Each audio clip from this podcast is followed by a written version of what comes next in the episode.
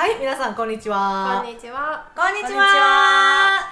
アメリカに渡ってみました。かっこかりのママです。聖子です。萌えです。なおです。はい、えー、増えてますね。はい。ということでまああの皆さん今日は4人体制でお送りしております、はい。えーゲストの、え2人が遊びに来てくれました、えー、萌えちゃんとなおちゃんですちゃんは前にもねマットさんとの特別企画であの何の話したっけ？あその子育て。子育ての話そうそうそう。ね。子育てとかうん家事のなんか役割分担とかうんについて話した回であの来てくれた。マイクロ萌えで。おなじみの。おなじみの。準レギュラー。準レギュラー。来てくれました。萌えちゃんです。はでなおちゃんは新キャラなんですけどな新キャラです。おちゃんちょっと面白い経緯で知り合って私たちのツイッターであこの子面白そうじゃない？って私たちが見つけて それでアプローチしてそこから会話が始まって、本当にありがたいことに。はーいでその後私たちのポッドキャストも聞いてくれるようになったようで、ありがとうリスナーです。はーいすごいねリスナーが参加って面白いいやねほんまに。リスナーももうガンガンこう引き込んでいく。そうタイプなんなら私もヘビーリスナーだからね。本当ありがとう。はい。えーじゃあさ、皆さん、えーまあ新しい二人がいるってことで、うんちょっと二人の紹介から始めたいと思います。っていうのは、あのアメリカに来てきき来ていらっしゃる日本人の方、本当いろんな経緯の方がいらっしゃって。でそれをさなんか紹介するのも面白いんじゃないかなと思ってそう、だね。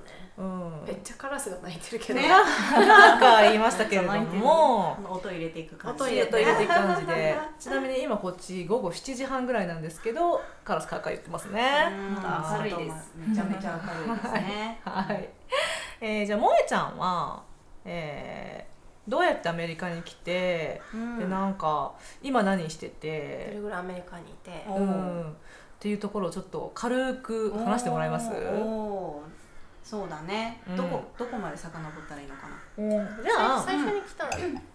一番最初に来たのは、うん。大学生の時に、うん。日本の大学に行ってたんだけど、うん。1年間交換留学、なんか定型校みたいなのがあって、うん。うん。大学3年生から4年生うんうんうん。の間に、うん。あのアメリカのミズーリ州っていう、ど田舎にうなんど田舎に1年行っていました、でマジでうん。何のエンターテインメントもない、うん。東京出身がそそう。なのそうなの。東京のあの、うん。六本木からう、ん。もう何もないところにうん。めちゃめちゃカルチャーショックで、はうん1年行き、いはいでまあもう普通に戻ってきて、うん。まあ日本の大学卒業し、うん。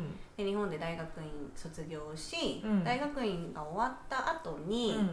あの私もね里見先生と同じで、うん。日本語教師をやってたんですよね。そうですね。うん。うん。それであの日本でジェットプログラムってあるじゃないですか、うんうんでそれの反対バージョン。うんうん。あのアメリカでうん日本語を教えるうん。アシスタントを呼び寄せるみたいな、はいはいはい。うんうんプログラムがあってそ J リープ。そう J リープ。J リープです。そうです、はい。そうそう日本語教師をアメリカのうん中等教育に派遣するっていうプログラムでうんそれにあの参加して、まあうん。合格してそれに受かったらねうん。アメリカのどこに行くかわからないの。おお自分そうで言えるの希望値は？一応ね希望値は言えて私は東海岸に行きたいですって言ったうん。らあれ？真逆来たそう真逆に。あうん。あの派遣されてでもすごはいいラッキーなことにね、うん。そこがポートランドで、うん。でポートランドの高校、ポートランドのちょっと郊外かな、うん。の高校でうん。2年間日本語教師をやってました、うん。その時に知り合ったんだよね。そうその時にね2人と会って、うんうん。もうあれは。何年前？もうだって2014 3年うん。2010私5にここにいたから。うんうん。5のはず。そうだね、うん。さ2013年から15年ぐらいかな、15じゃあ、年うんんそうですね。だからもうなんだかんだで7年そうなん8年とかの付き合いになってくそうるなんですようん。ねっていう感じのお友達で。はい。じゃあ萌ちゃんは日本語教師をやってたのに、えー職変わったじゃないですか、うん。うん、えそれ今の職職業は言ってもいい、あどうなんだろうね。会社名だけ出さずに言ったら？うん。あどういうことしてるんですか、う。んあーえっとね、え難しいね。会社名あのうん、オンラインショッピング、うみんなやるでしょ、うんうんうん。それの大きい会社、うんうん。まあオンラインショッピングって言ったらあれよねっていう会社名を思い浮かべていただければ。多分みんな多分思い浮かべると思う、うん、それの、まあ、本社がシアトルにあって、うん。で私今シアトルに住んでるんですけど、そこの会社でうんコンプライアンスの部署で、うんうんうん。あのプログラムマネージャーをやってます。あプログラムマネージャー。マネージャーになったんだ。うん、そうなの。すごい。い。いいニュース。えじゃ下にいるの？ですその部下が？あ、うん、部下がいるというよりは、まあプログラムをうん。マネージしています。なんか意外に情報量増えなかった。プログラムをマネージす。るプログラムをマネージして。おります。あ、なるほどね。はーい。えーということで萌ちゃんは、えー初め日本語教師のアシストアシスタントとして派遣されてきたけど、えーっとまあ某オンライン大手そこまで言って。シアトルに本社がいるあれ今から。わかるかもね。まあまあそそこにその、うん。まあ企業にき企業にを言うた。企業、みよ。ちょっとお酒が入ってる。そうだね、そうだね。ちょっと若干ね。めっちゃ飲んでるってことを言った方が。すみません。言ってなかったんですが、えっと今日お酒が入っています。で、えっともう一回言い直させてください。日本語教員から、えー企業の方に転職したというか、うん。そういう経緯で、うんで今こっちで活躍しているっていう人ですね。ははいい。えー、じゃあ次 ちょっとなんか緊張気味のなおちゃん。はい。お酒飲んで。はい。乾杯。は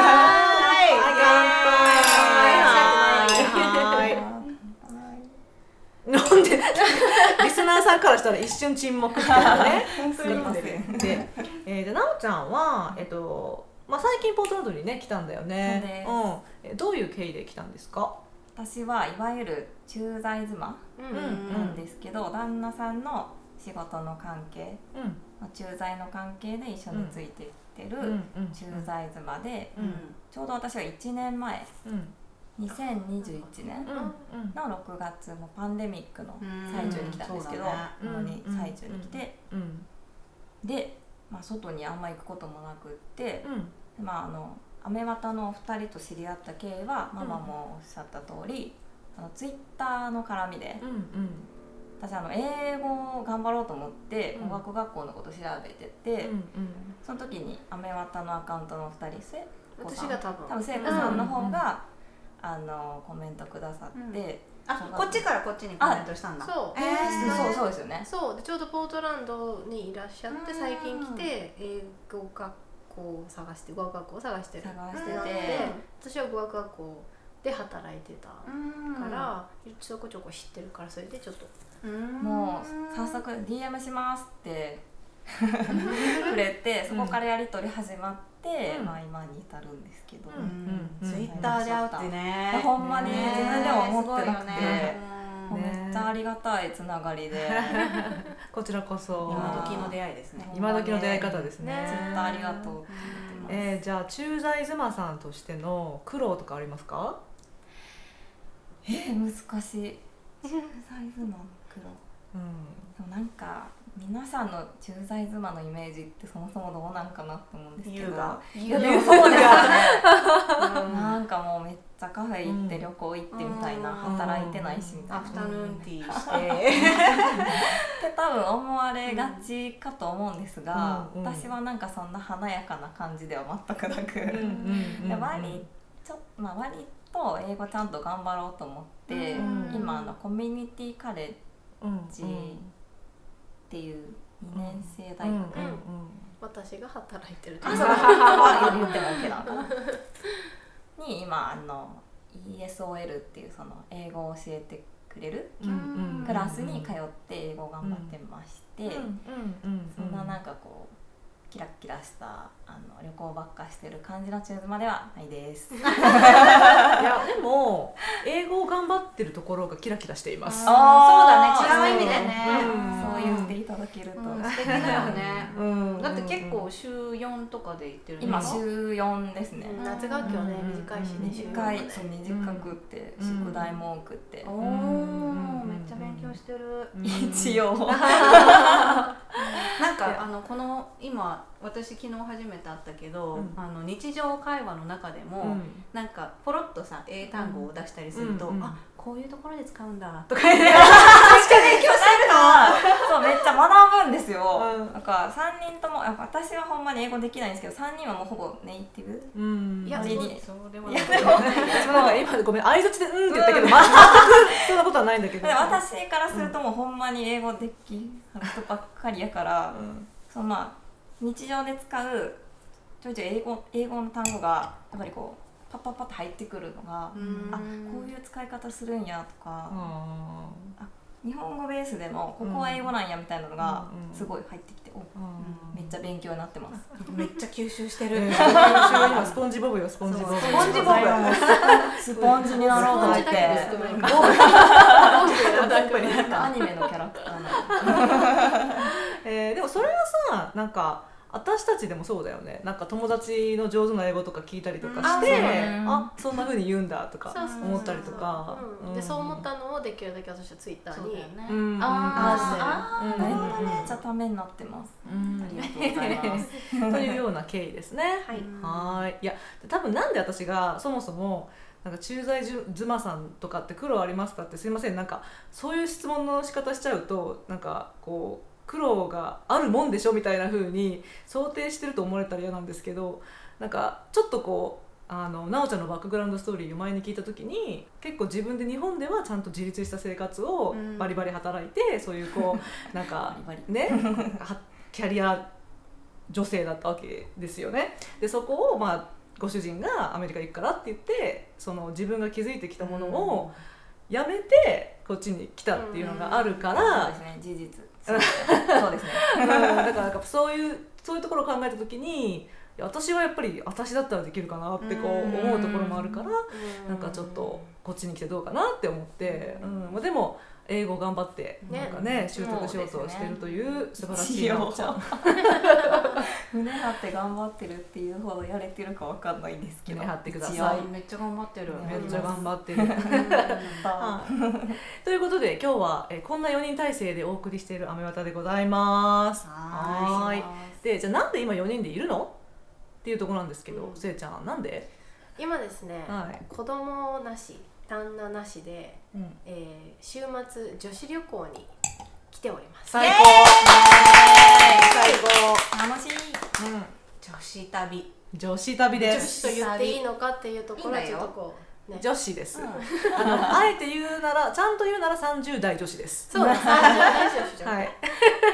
そうそう。わざわざね萌えちゃんにもシャトルから来てもらって、うん。うん。うん。でちょっとビーチの方に、うん。うん、来てうんうんます、そうですね。やっぱそういうセルフケア大事だよねっていうことでやってってね。ですごいあの今日とか超楽しかったよね、まあ楽しかった。ね。昨日着いてからがもう最高だったよね、うん最高だった。でした。いやまず、うん、Airbnb に泊まってるんだよね。そうなんです。それをママが見つけてくれて、うんうん。で入った瞬間も、うん。わいいってなったね、私たちの家かな、そうだね住んでるよねってなったんですすよごいね素敵なお家、うん。うん、ということでねそういうバックグラウンドがあるので今日はあのフリートークということで、女子旅フリートークショーに付き合っていただきます。へ昨日でもー昨日フリートークでこれしないでさ普通に喋った時結構ディープな話したけど、大丈夫かなそうだね、うん、あのもしダメなのがあったら P 入れてピーくれれば。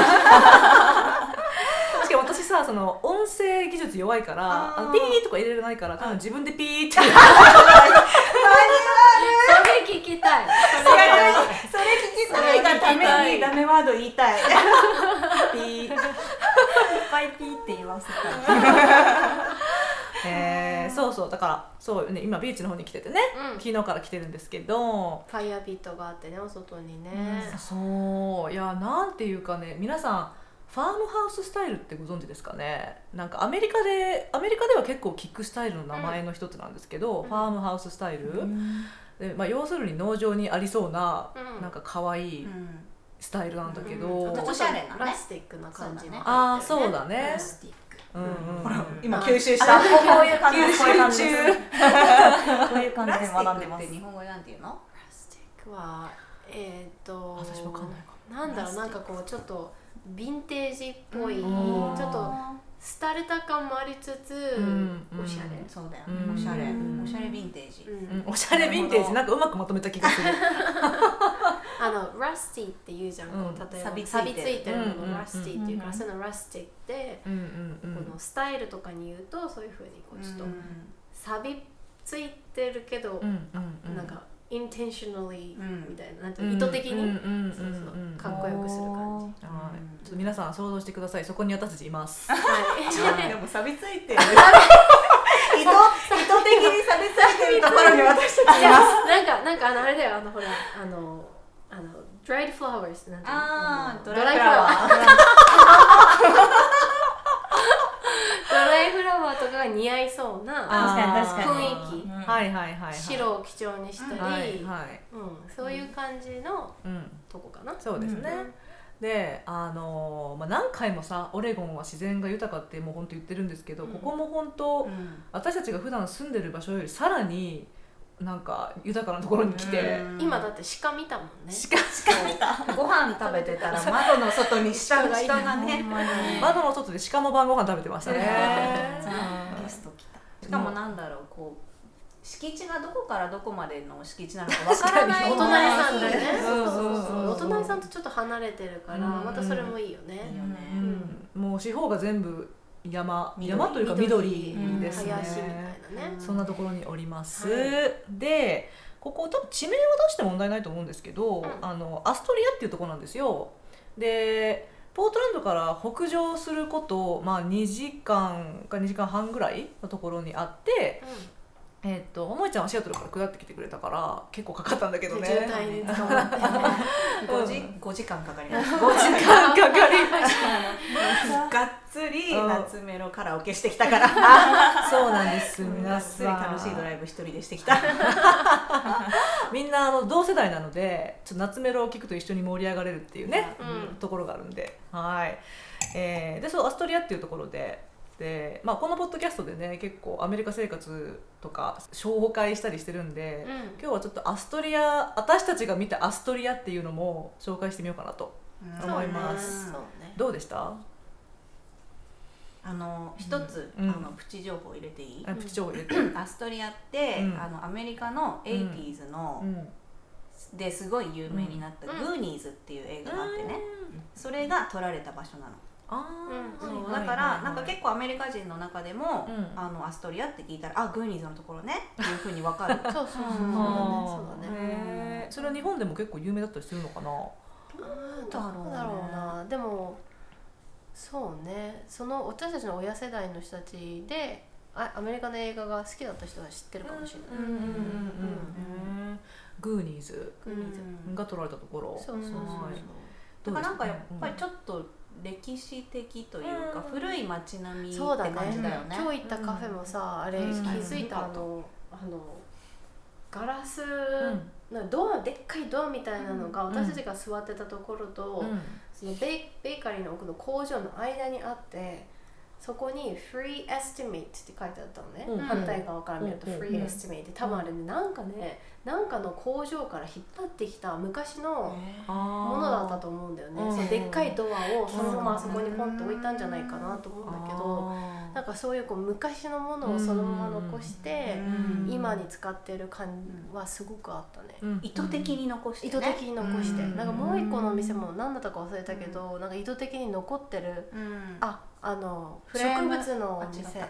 フレ ー。ムの隣の植物のお店はいはいはい。のとこも、うん。あの意図的に何か残しあそうドアすっごいかっこいいドアがあったの、キャッシャーの後ろに、すごいかっこいいドアがあってあこれは絶対残してんだなと思った、ヴィンテージ好きの私にはうん。心躍らずにはいられない、ねうん。でその植物の隣のさ、フレーム屋さん、写真のフレームとかが入ってるところは、うんあの歴代のそのフレーム屋さんのカレンダーがね貼っておあって。全部貼ってあったの。全部毎年のやつが貼ってあって毎年全然なんだろうスタイルとかが違うんだけど、うんうん。1989年からね全部毎年貼ってあってなんかもう本当に歴史を大事にしてる感じよね。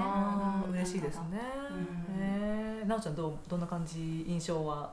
へえ私ほんま1年しかいないんで、うん。いわゆるオレゴンコーストうん。もう全然まだあんま知らないんですけど、うん。そのアストリアうん。あとキャノンビーチっていう2大、うん。2大なのかな？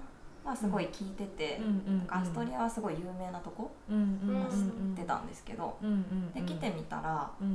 まあ、なんかなんだろう小規模ながら、うん。まあ、ちゃんと観光地化されたすごいこう利便性のいい、うん。まあ、おしゃれなお店がうん。こう、ギュッと集まっててうん。回りやすい、でかつ海も見えて、うん。まあ、小旅行にちょうどいい感じかなって思いました。まとめんの上手な。私 もう私たちの旅まとまっ本当でもう何も言うことなくなりました。たじゃあそういうことで ありがとうございました。って 言えそうなぐらいのまとめ方でしたね。まとめちゃったでも確かにそうアストリアって有名なんですけど規模はちっちゃいんですよ。うん。だから本当に歩こうと思えば1日ですぐ歩いて回れる感じで、うん、だから私はなんか嬉しいかな、こううん。1日がっつり過ごしてなんか一つの街ちょっと制覇したみたいな、一個一個のお店がまたユニークだからね。本当にいろいろ。うんジャンルが違って。アートもすごい多かアった、ートが多い？タコ多かったね。タコ多かった。タコ推しだったね。タコをしてた。タコのアートはね。そうですね。まあ海が近いからかもしれないけど、うんタコのなんか置物だったりタコのペインティングだったりタコのなんかこう壁掛けのなんかラ、うん。なんか あのあとね。うんこうん。やっとかタコタタコが多かったですね。タコタコ。何回 タコめっちゃタコっていう。多かったやっしぱビーチ感出るよね。ビーチ感出る、ううん。でなんかアートのお店もそう一つ入ったギャラリーは本当にちゃんとしたアートギャラリー、あそうそうそう。うん。一つうんうん20万円そうとかね。そうそう、んだから私がものすごい気に入った作品は皆さん20万以上したんですけどこれ買った方がいいですかね？なんで買わなかったんですか？何でむしろ。ね。いや ね。Why not? って感じですね。そうワイノットだよね、ちょっと明日もう一回見に行こう。まあまあ いや、まあ、そこはちゃんとしたギャラリー。でもなんかもっとあのこじんまりとしたところでなんかローカルアーティストのアートが集まってるお店とか、たくさんあって、めっちゃおしゃれな印象、うん。うん。そうだね。うん。ローカルアート大切にしてる感じだったね、うん。うん。正直私アストリアってやっぱこうせちっちゃい町だからポーツワーに比べて、うん。ちょっとだけ不安があったのその今ほらあアジアヘイトクライムがうん。多いでしょ？だからアジア人4人でうん。行ってどうかなってうん。正直ちょこっと思ってたのね。うん。だけどカフェもそうだしうん。どっかもうんあの Black Lives Matter とうん。あとプライドのあプライドあった。プライドフラッグがうん。ブワンってあったのね。うん。あ大丈夫だここ。ってうん。すごい思ってうん行く先々の人たち結構みんな優しかめっった。しなんか一人男の人が教えてくれてあこれここだよってカフェでさあそうそう。片付ける片付ける時にね。これどこに置いたらいいのかなってこうあたふたしてたらねうんお客さんが教えてくれたりとか。うんだからなんか差別的なことはね全くなんか全然全くなかった。うん。むしろね優しかった。みんなフレンドリー。でなんか私たちがもう明らかにアジア人4人だから、うんなんか日本語で喋ってたし「ね Are you visiting from somewhere today?」みたいな「どっから来どこから来てるの?」とか言ってくれたりとか、うんフレンドリーだった。そなんかやっぱり観光客慣れしてるから。あそうだね。確かにそれはあるなのかもそうか。もうそれはあうんうん。確かに駐車場降りてすぐに歩き始めた時に前に歩いてたご家族外国語だったんだよね。ああそうそうそうそうう。ん。うん外国語なんうんだうん、だから英語じゃないなと思ってて、うんだから観光地かかなりさっきねあの奈緒ちゃんの素晴らしいまとめでもなんか入ってたけど。利便性をうんうんうんうん。そうちょっと言ってこたね。う、うん、観光地化されてるところはままあ国の人が。あありますね。でさっきなんか言おうとしたんだけど。一つさ、うん。あのシーフード買ったお店でシさーフード買いましいた。そこのおっちゃんがうん。オーナーっぽい人オーナーっぽいだったよねそしたらなんかどこからなんて聞いてたベトナム人って聞いたあそうだベトナム人って聞かれた、で「うん違う日本人だよ」って言ったら「僕の奥さんベトナム人で」ってうん。多分その全然差別的な意味合いで言ったんじゃなくて奥さんが2年前に来てうん。でその彼の言い方からすると多分奥さんがその他のベトナム人とうん。話すとこう、うん。ハッピーになるんだって、うん。笑顔に。だからそれを見たかったんじゃないかなと、うん。そのためにわざと聞いたんだと思う。ででしかもその後ね、うん。奥ベトナム人の出てきたのね奥さん連れてきてくれて「うん。 Hello!」とかそう同じアジア人だからみたいなね。紹介してくれましたねねっていうなんかすごいあのちょっとスイートなねスイートな面とかね。うんでそこのシーフードがですね皆さん。マジうまい。めっちゃ美味しかった美味しかった。今日はあのねシーフードパスタをうん。これツイッターに写真あげてね。あげましょうあげます。あげます、女子旅で何がいいって、うん。ご飯よね、な。うん。でご飯。Airbnb だとさキッチンついてるから自分たちでね、うん。できるっていうのがいいよね、美味しいご飯が作れる、うん。ご飯を作ってる人がいる後ろで片付けてる人もいる。効率の良さ。った後も一瞬で片付く。みんな動きが早い。早が良いね。そうその女子旅の前にもうあのプランニングの天才のせいちゃんがいますので あのもう LINE でねノートを作ってどういうふうに企画して何を持っていってみたいなのを人何を持っていくかっていうのそね。うそうそうっていうのをやってくれててでその時に2日目の夜何食べる？シーフードパスタでしょう。ご当地シーフードをね買ってきてパスタ作ったらいいんじゃね？って話してたんですよね。で今日それやって、最高でしたね。最高。最高でした。めっちゃ美味しかった。最高。めちゃくちゃ簡単だったね、うん、簡単だったししかも安かったしね。シーフードもすごい安かったね、うん4人うん分買って多分うんアサリとムール貝とエビ、うんうんでふんだんにふねんだんに入れて、うん全部で20ドルぐらい、うん。20 24ですよ皆さん。一人一人500円。500円。一人500円。一人500円で超新鮮な超美味しいシーフードのパスタがパスタパスタパスタ入ってないか。でもまあシーフードがお腹いっぱい食べれたっていう、うん、贅沢だったね。これはこれはやっぱり海岸のね、うんうんうん。メリットだよね。そうですね。うんなんかちなみに私たち今日買ったシーフードのラインナップがはいなおちゃん。えい今言ったじゃんあごめん聞いてた？ムールとエビって言ったよ。お酒のせいにさせてください。はい。はい、なおちゃんとはい。か。私もおお で、その、アサリとムール貝と、エビでさ、うん。ムール貝ってうん。日本で食べられてます？パエリアとか。パエリアに入ってる。あでも今回のムール貝さちっちゃくなかった？そうだね。ちょっと小ぶりだったよね、うん。その代わりエビめちゃめちゃ大きかったけどね。エビは本当に美味しかった、いい味出してくれたプねリップリやったね。頭付きのねうん。頭付きのね。うん、ふとそうなんかムール貝って日本にある,、あるのかなと思って、うん。私スパニッシュ料理とか行かないとな、家でうん。調理したの初めてかも。うんあ私もレストランとかあったら食べるけどね。あんまりうん。売ってない気がしますけどね。うんそうねスーパーとかでもないん。じゃないかな確かにないね。見ないかもしれないね、うん。うんうんうんはい、えー、じゃあムール貝ググってみてください。で、えーっと、えー、それで、あとなんかある？え何したっけ？あと。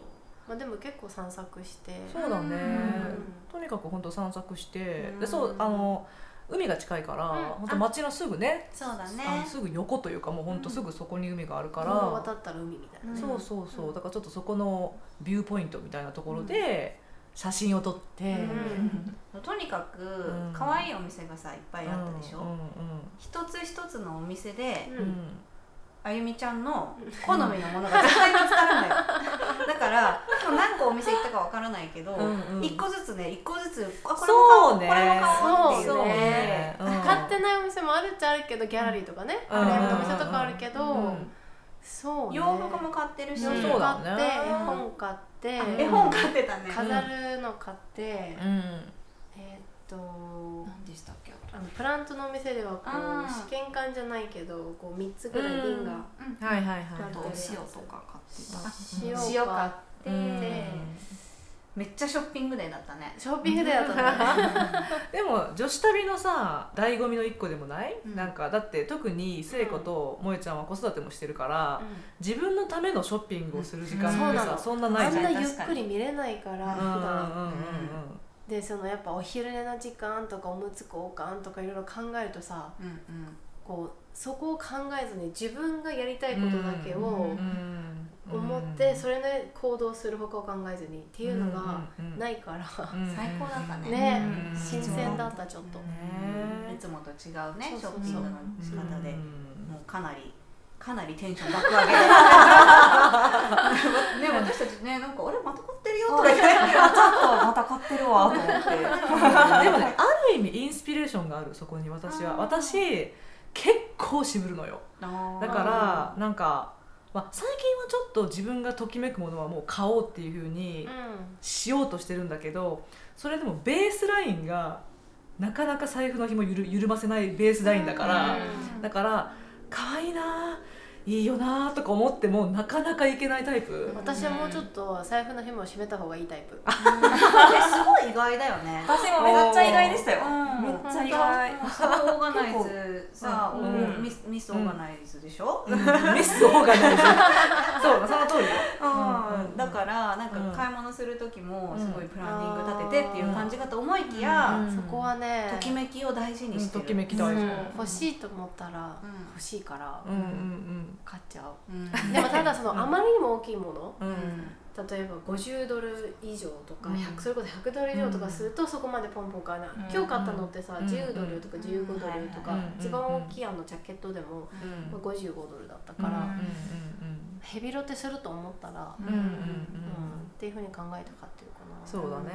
うん。もえちゃん何か買った？私はね食べ物買った。オリーブオイルかかってそうたねあのオレゴンのローカルうん。のオリーブオイルとバルサミクビネガーうん。のセットとうん。あとまあ同じオリーブオイルなんだけどうん。レモンフレーバーとオレンジフレーバーっていううそうのあゆみちゃんおすすめのねオリーブオイルそうレッドリッチっていう、あのワイナリーとオリーブミルが一緒になって、でナースリーもあるからそのプラントもいっぱいあって、そこそうでそこにウェディングしたかったのそこで。あそうなんだそれでいろいろ見に行った時うんにすごいヒットしてちょっとジブリっぽい雰囲気もあって、うんただめっちゃ高いのやっぱり綺麗だから、あ場所代が？場所代が。うん。すんごい綺麗なの。景色もマウントウッドも見れるし、うん。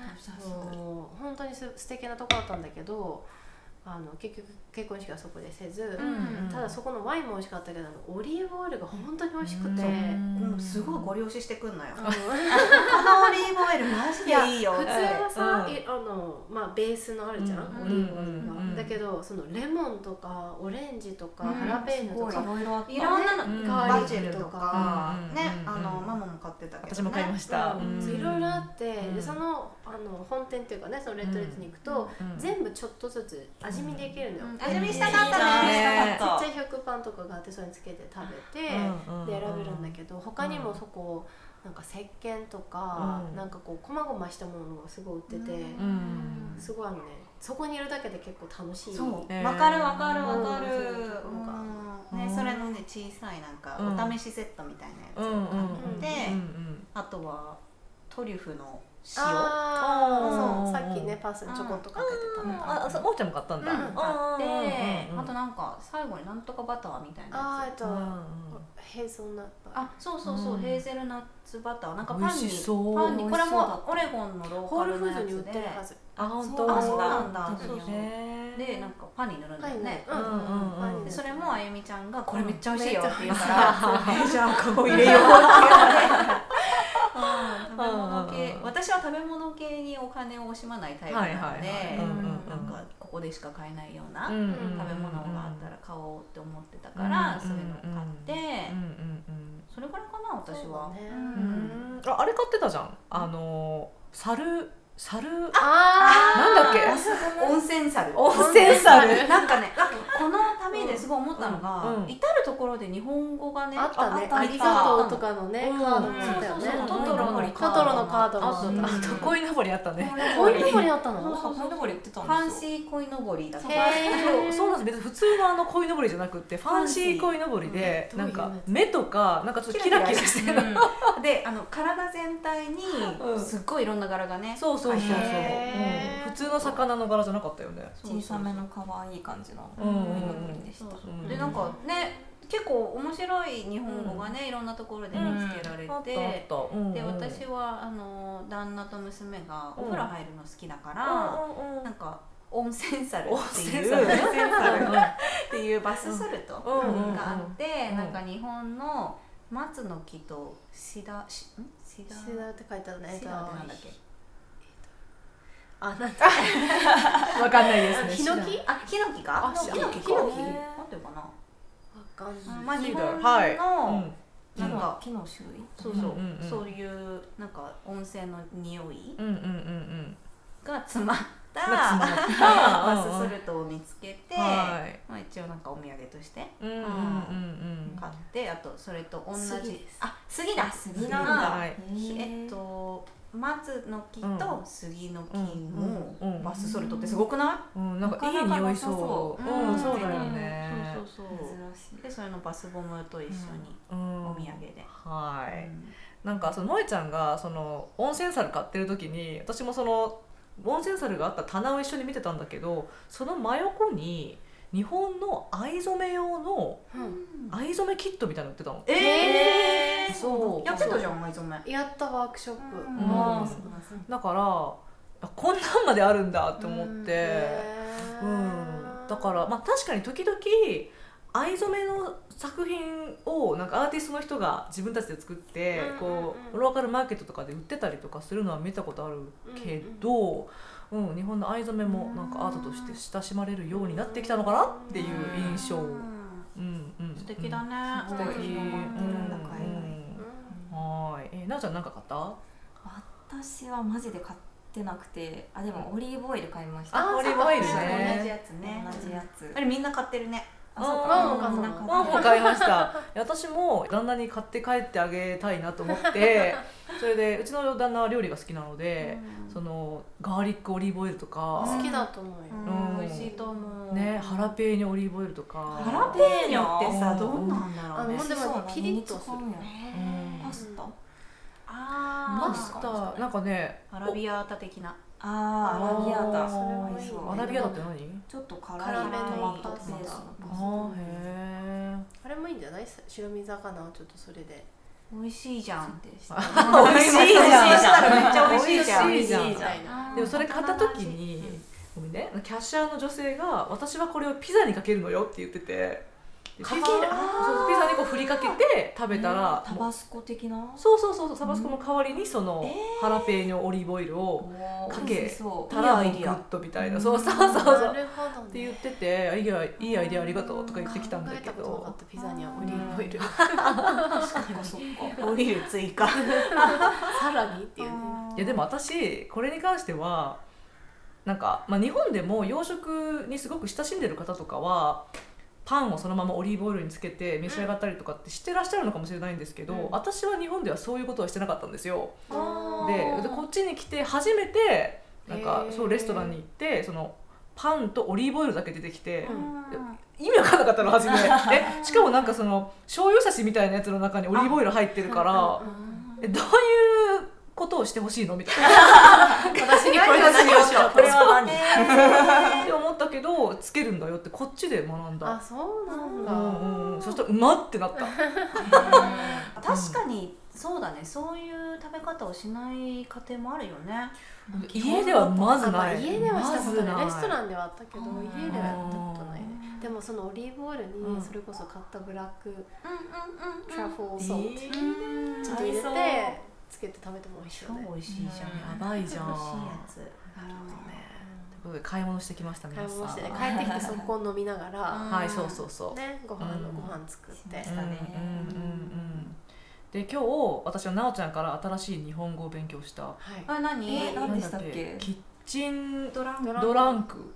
キッチンドランカキッチンドランカー。確かに確かにカタカナ語だけど、うん。英語でキッチンドランカーズって言わないくない、ー確かにねそう言わないってことが私には意外でうん。もう絶対英語から来てるんやと思ってたんで。うん。そうまんまカタカナだからね、いやうんすいません。もしかしたら言うのかもしれないんですけど私は聞いたことがなかったので、日本ではめっちゃ言うと思います。キッチンでお酒を飲みながらご飯を作ってる人のことををキッチンドランカうーって言いますね。へえということで日本語を勉強しました。そうだよね。それ言ったら私ね方言すごい勉強しててこの旅で。はい。なんだっけ？えっとあのジャケ寒いからちょっとジャケットをさ羽織るねみたいなあなんだった時を引っ掛けるね。引っ掛ける。引っ掛ける、うん。どこに引っ掛けるの？って思った。え肩に？あーなんか新しいうんうんうんすみません。旦那から電話がかかってきました。マシューからの電話。あマシュー出なくていいの？あ大丈夫大丈夫。後で電話する。はーい。えー確かにねあの引っ掛けるの時も萌ちゃんに通じなかったんですよね、私大阪出身で萌ちゃん東京出身なんですけど、うん。引っ掛ける通じなかったし。あともう一つあの昨日フェイスパックしてた時にああ死死んでる？んでる？あ旬でる旬でる。旬でるって何？でもなんかまあ伝わるは伝わるけど染み込んでる感じよね、うん浸透してるってことよね。うんうんうん旬でるって。旬でる。なんか料理の時に使うのが多い気がするけど、そうなんか料理なのにおおでんとうんうんか、うん。味が染んでる染みてるってことそうそうそうそうそう。そうそうおお反応が。えこれは三人えっと山口大阪福岡。福岡では旬でるっていう。おばあちゃんが言ってた気がする私はよう味が旬どんなみたいなあそうそうそうね。よう旬でて美味しいみたいな。私は聞いたことなかったですけど、うん。でも関西行った後で聞聞きました、うん。うでちなみになおちゃんはご主人が大阪の人でん。うんなんかご主人からも聞いたりとかもするんだよね、はい、あと大学が大阪でした、あそうだったんだ、はいそあそっかそっか、うん、あともう一個なおちゃんに聞かれたのがお手帳っていう。お手帳知らない。お手帳って何？まずお手お手帳ってあの小皿？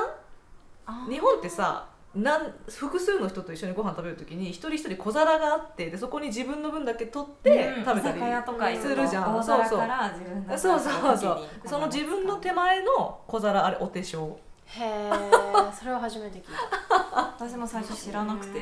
うんうんうん。旦那さんがお手帳お手帳言うから、うん。それなんやと思って聞いたら、うんちっちゃいお皿のことをお手帳って言って聞いてなんかママに確かめてみようと思って聞いたらやっぱり通じたから、お手帳です関西たお手弁帳お手帳お手帳漢字で書くとどうなるんですかね？漢字で書いたことがない。ですよね。でも手は多分手だよね。うん。小は小さいんじゃない？えお手小さい？お手小さい。手洗い。の？とか？なんだろう。ちょっとこれに関しては皆さん後で調べてみますけれども、はいまあ、お手帳とかね。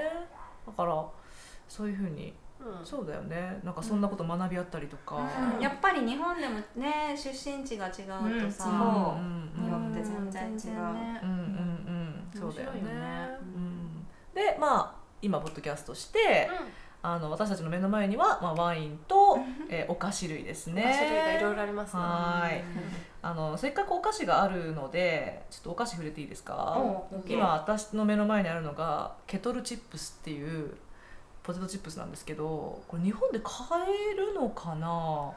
どうなんだろう。ソニプラとかにあんのかな？なんかわかんないんですが、私が一番うまいと思う、ん。アメリカのポテトチップスのブランドです、うん。これさ日本のさ私が一番好きな堅揚げポテトに似てる。赤たあー確かに似ちょってとるかも硬いんだよね、うんはいはいはいはい。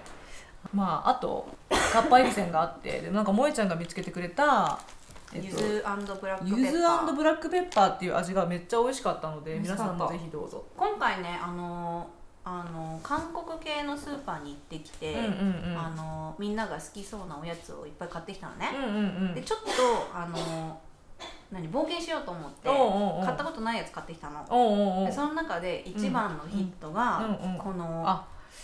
黒糖ミルクティーはいのアーモンドうん。カバー、なんて言おうかなってあはいあの韓国のお菓子で黒糖ブラックシュガーミルクティーだけしか書いてないから、アーモンドそれでコーティングした感じよね。そうそうそう、うんこれ美味しかったね。めっちゃ美味しかった。はい。韓国系のね。韓国系のやつ。ううん国なんかって感じですけどね。謎謎い。これ日本でもいけるよね 絶対、絶対いけると思う、てな感じでですね皆さん。最後なんかお菓子の説明とかしたんですけど まあ、えー今から私たちはうん。ポッドキャストを、まあ、終了しお酒を飲み続けお菓子を食べ続け、うん。えー女子会楽しみたいと思います。女子会最高ってことよね。これは、そうですあねの毎年恒例の旅にしましょう。しましょう、うん。はい。いやこれぜひおすすめです。っていう感じですね。